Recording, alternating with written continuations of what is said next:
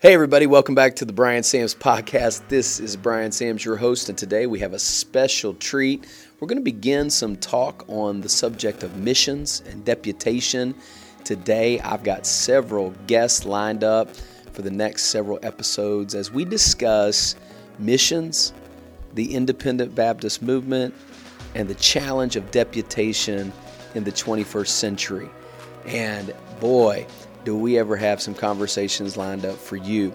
Today, our first conversation is going to be with missionary Keith Brock. He has been a missionary for 25 years in the country of Ecuador. A wonderful man with a wonderful family, and I've recently been able to sit down with him and hear his story and learn a little bit about his ministry. And I wanted to introduce him to our audience on the Brian Sams podcast as well as get a little perspective from him, a man who's been on the field for 25 years and now is facing new challenges with deputation. I think this conversation needs to be had.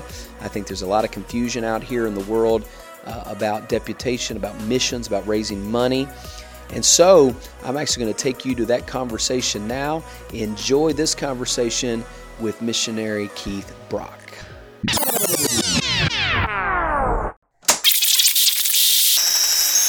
Hey there, this is Aaron Chan, and Pastor Brian is actually on vacation this week. And so uh, I've got Brother Keith Brock here with me, and I'll be asking uh, Brother Brock some questions about missions. And uh, Brother Keith, good to have you on the air today. Thanks. Great to be here this afternoon. Good. Um, we've got uh, just a lot of stuff to get into today. I'm really excited about this. Uh, why don't you tell us a little bit about how long you've been on the field, uh, where you are, uh, a little about a little bit about yourself, and and maybe about the country you're serving. All right, great, thanks. Uh, my wife and I were married in 1994. We went on deputation in '95 and went to serve in the country of Venezuela. Uh, we've been involved in uh, church planting among Spanish-speaking people since 1995. We started out in the jungle. Uh, we were in the ju- jungle ministry for several years my wife had hepatitis, and so we had to make some changes in, in how we ministered. And since then, we've been in, in pretty much strictly church planting ministries uh, among Hispanic people. Uh, currently, we're in Ecuador, South America, in a suburb of Quito, which is the capital, and uh, we're in a uh, upper middle class church plant in the community of Cumbaya. Did you say kumbaya? Kumbaya, like the old song, but with a C.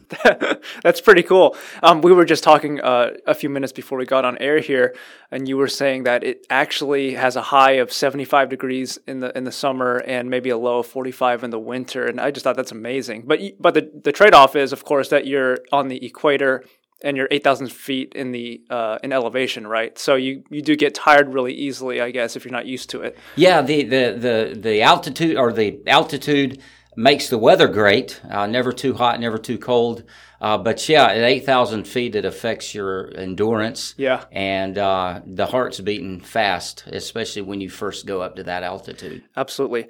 Um, well, we're focused on uh, missions. I know a lot of guys are listening to the podcast, and perhaps some of them are, are on deputation right now, and some of them are, are thinking about going into uh, foreign missions. Maybe they're still in Bible college, or maybe there's a lot of pastors listening that that think that uh, they have questions about how they can better serve their missionaries.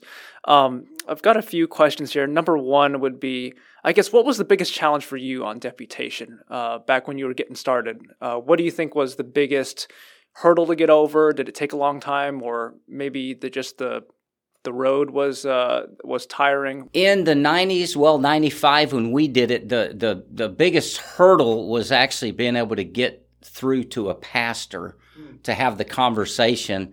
Hey, Pastor, I'm Keith Brock with BIMI. We're on deputation going to such and such. And, um, and so, you know, I think I sent out a thousand letters, um, was able to make however many phone calls, eventually talked to 200 pastors and scheduled 75 meetings out of that or whatever. Um, as far as the traveling part, um, the hurdle at, at, that time was uh, when to go full time. Um, so you graduate from college, get married, you have zero income, and the quickest way to raise support is to go full time. Pastors used to ask that. I don't know if they ask that now, but but that was uh, I can't imagine just being 21, 22 years old. Probably you had did you get married right out of Bible college as well? I did, I did, but I'd been in the military four Okay. years. My wife was was 21. Um, I was 26, and uh, had been in the military. But yeah, right out of Bible college, we went on deputation. That is a scary thing. I can't imagine. I remember what I was like when I was uh 20, 21, 22 and I can't imagine hitting the road immediately with zero income, no no promise of support anywhere. And and this was back when uh, cell phones were just beginning to be a thing, right? So you you couldn't really email as much, you couldn't really um I'm sorry, you said 95 is that yeah, when you started? yeah, we didn't have cell. F- I mean, I know there were cell phones. We couldn't afford it at that point. Email addresses. I think I got my first email address in 97, 98. So yeah, we were still carrying quarters around to make phone calls uh, to try to figure out where churches were at. How, how long did it take you to go from when time you started deputation to the time you were, you were fully ready to go to the field? How long was that? Yeah, we were on deputation from July 95, which we finished candidate school. So really our first meetings were August, September for 18 months. 18 months. Okay. Wow. Uh, I think, uh, I'm not sure exactly what the average is nowadays, but um, we have two missionaries that have been uh, sent out of our church that have been on deputation for, I think, almost three years now. And uh, I think that, that it's important for pastors to realize just how much things have changed, the the culture that we're living in now. They face the same issue. They they'll send out a thousand emails, and out of those thousand emails, they'll maybe get 100 responses, uh, even to tell them no, right?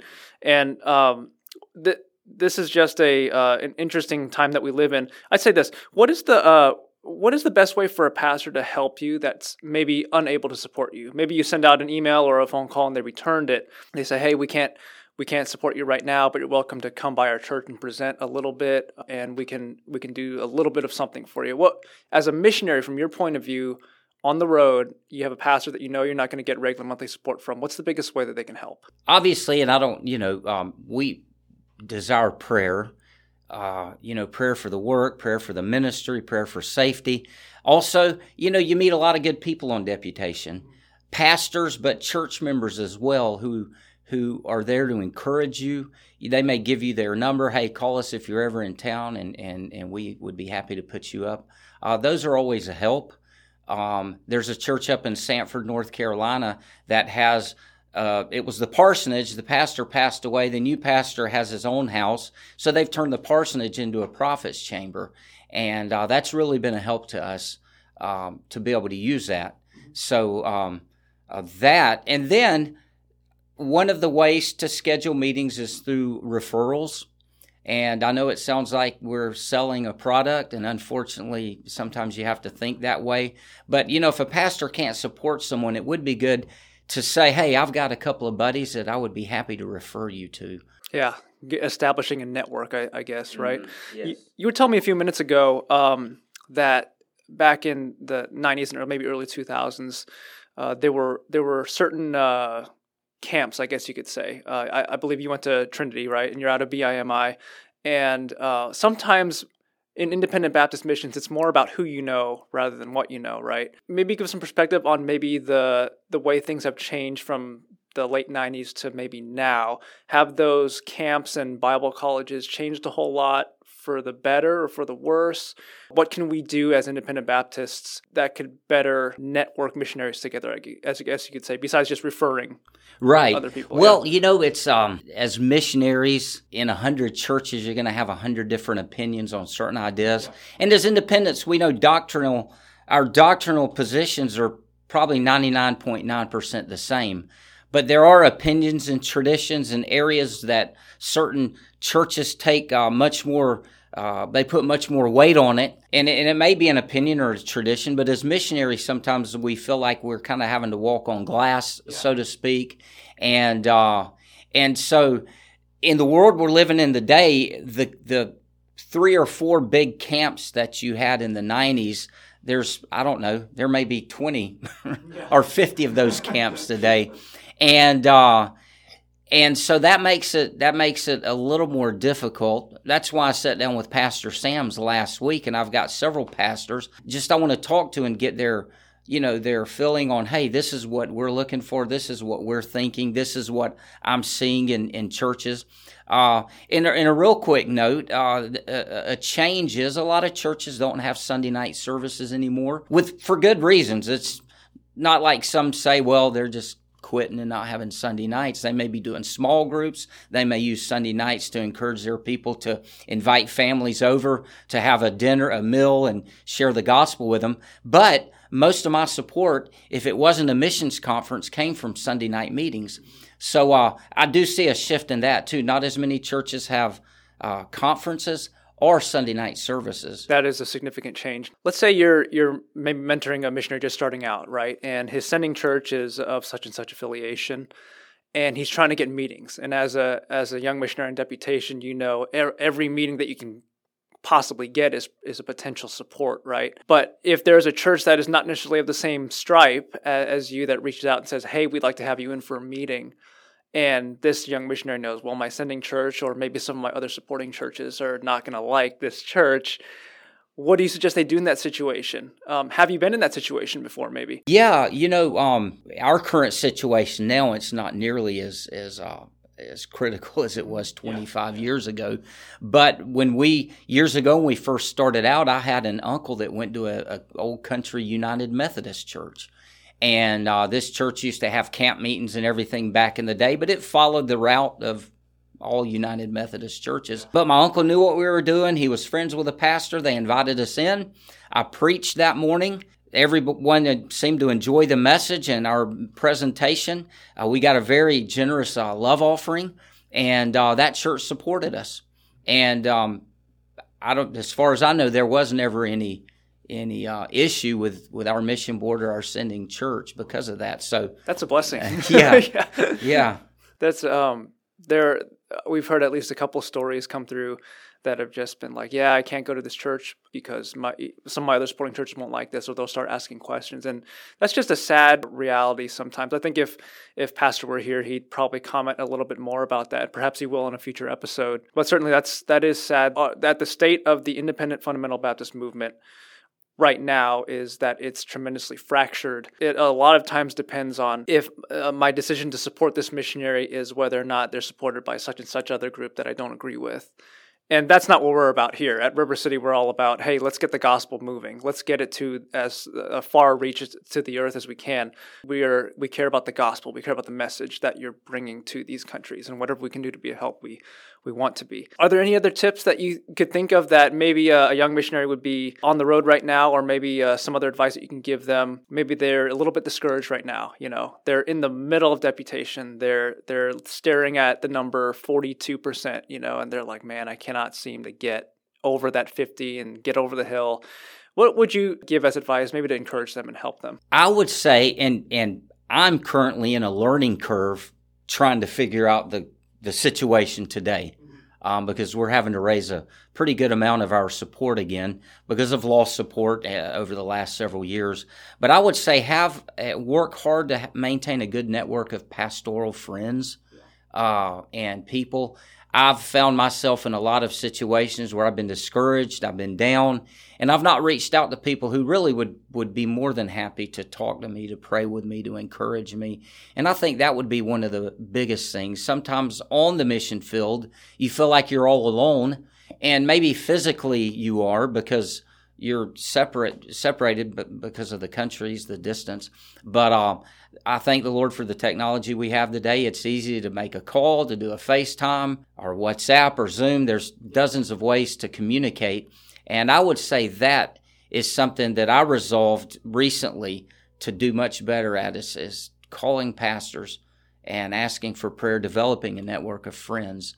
And i think that might not raise any more support, but it would definitely keep your heart encouraged. It'll keep the morale up. Yeah, yeah. definitely. We see a lot of groups on Facebook nowadays for several different interests and things like that. Are you part of any groups on Facebook that help? Maybe they're just missionary groups that, like, hey, you know, praise the Lord, I got such and such, I got my wheel fixed on the road by some church they paid for everything and, and they can just share blessings with each other or encourage each other or maybe share certain churches that that have helped them along the way that would that would maybe merit another phone call from another missionary? Are there any groups like that online, maybe on social media or anything? I suppose there are. I'm not members of any. Okay. So yeah, that's probably something I were to look into. Uh, yeah, I I don't know if the, I'm not a missionary either, but uh, well, I, I am a missionary. You know, I guess everybody's a missionary. But as far as going to a foreign field, uh, that would be something I guess a lot of people would find helpful. I saw this posted on I can't I think it was Facebook or something, but there was a a pastor or or somebody saying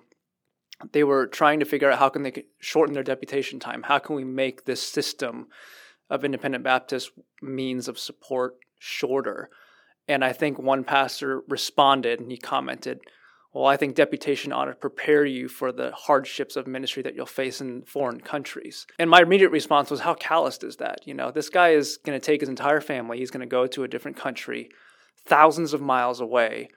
And the best comment that you have for him is like, oh, well, that, that builds character, essentially, right, on the road. I, I guess number one would be, what should our proper response be as independent Baptists to help encourage missionaries? And number two, what are some ideas that if we're going to stick to this form of deputation, getting meetings, and getting support, if that is the method that you're going to stay with, how can we make it better? Well, I suppose deputation may weed out some people who aren't serious about going to the field. I don't know that it prepared me for the field, other than the fellowship with other churches and missionaries in conferences and different things. That definitely encouraged us. And you did build a network. I don't know that the the process of being on deputation for 36 or 48 months uh, is going to make anyone a better missionary. That's my opinion. Um, as far as speeding it up, I know there is a trend to raise support uh, from churches and individuals. Um, years ago, we were prohibited from raising support from individuals. And obviously, you want to, I mean, if you got a church that's really supporting you, I mean, you ought not to go into the church and, and find church members that you could approach about support. But we could all make a list of 150 or 200 people that we know family, friends, high school friends, college friends. Sorry to interrupt. Um, I'm curious. Can you back up a little bit? You said you were prohibited from receiving support from well, we were prohibited from soliciting support from oh, okay. I see. Yeah. Okay uh, back in the day. And so now, and I've talked to a couple of different mission directors from different boards who say that there seems to be a trend where you see 60% church support, 40% individuals, somewhere in, in that ballpark. What happens with individuals, it takes a lot more effort to maintain the support. And uh, as far as people forget um, or they, they just don't go and make the donation. And so with a church, once the decision is made, especially if it's a large enough church that has someone working on, on that, like a secretary, the support's always there. So I think having a, a mixture of individuals and churches is probably a good thing. Here's a um, kind of a question, uh, just more of a preferential question, I think. I could argue that it would be more biblical one way or the other, I guess.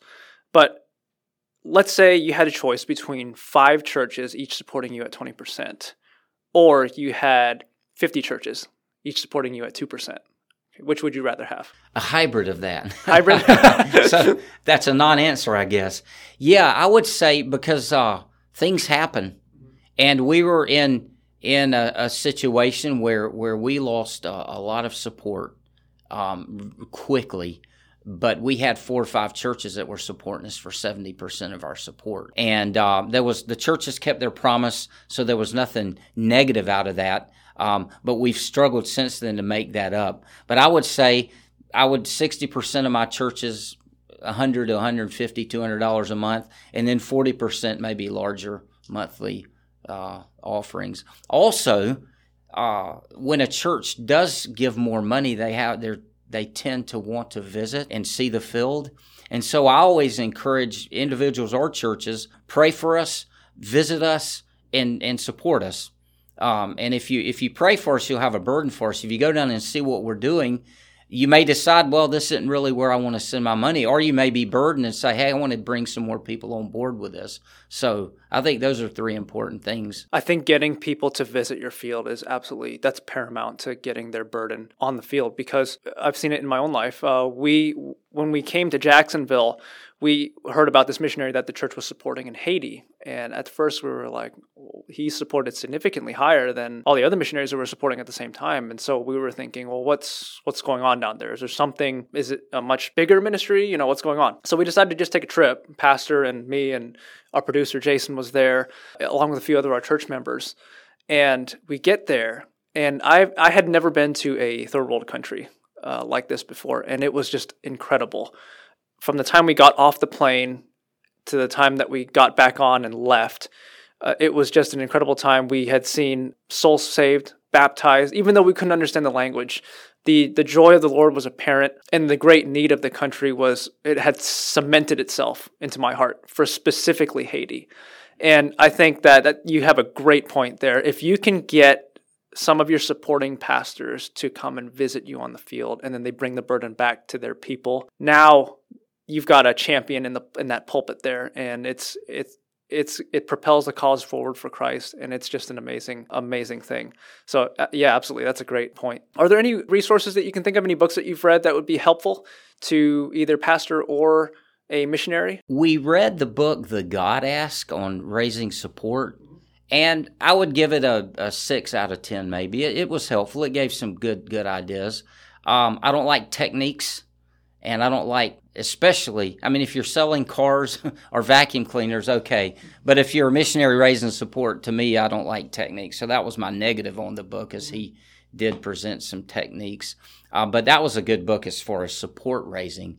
Um, uh, as far as missions, you know, uh, a lot of uh, Lord of the uh, the Lords of the Earth, Peace Child, but uh, those are books, mission biographies that, that the Lord used in my life to encourage me. When Paul writes, he often makes mention uh, that he was a tent maker as well, so he had a trade, I guess, and uh, you know he'd met he'd meet up with other tent makers that we see in his epistles. When you're on the road and, and you're a missionary and you're just getting out there, zero income, you know, fresh Bible college graduate, no marketable skills, as it were, what do you suggest as more passive income generating things, or is there a trade that you you would recommend that uh, somebody would learn? Maybe they could do something on the road or when they're at home. What are your thoughts on that? No, that's a great question. Um, uh, I've encouraged my kids uh, as they pray about the Lord's will and raising support that that that you know get your degree in in, in programming or engineering if that's how the Lord leads. I have a daughter who's studying nursing right now, and she really wants to be in missions. And I see her in the future using nursing in missions. So I think uh, uh, tent maker is a great idea, especially in the world we live in today. And hey, there's places you go that one of the only ways to get to know people, get to know the culture, would be working in the environment where they're working. Um, as far as passive income, yeah, I know guys. I've, i know a, a, man who's retired now. He was a missionary in England. Uh, they bought a house when they were young. They lived in it for a time. They rented it out, and in fact, the same family rented the house for over 20 years, wow. paid it off for them. And uh, when they retired, I think they were able to sell it, and uh, and they made a good profit off of it. But yeah, there is more than one way to skin this cat. Oh yeah, of raising support. I think that's amazing. That's cool. If you had to do it all over again, would you do it the same way that you did it in '95, or would you go a different route? Well, that's a good question, loaded question. Yeah, I know. You know, some denominational boards, um, you get your MDiv and and uh, you apply. Uh, I do like the freedom that we have to serve where we believe God has us, and um, so I probably wouldn't do it any different. Awesome. Well, it's been a pleasure having you, uh, Brother Keith. It's been awesome. I know this is going to be a great episode. And if you want to be on the program or if you have any questions, feel free to email us. Message us on briansams.com. Pastor Brian will be back with us in the studio next episode. Have a great day.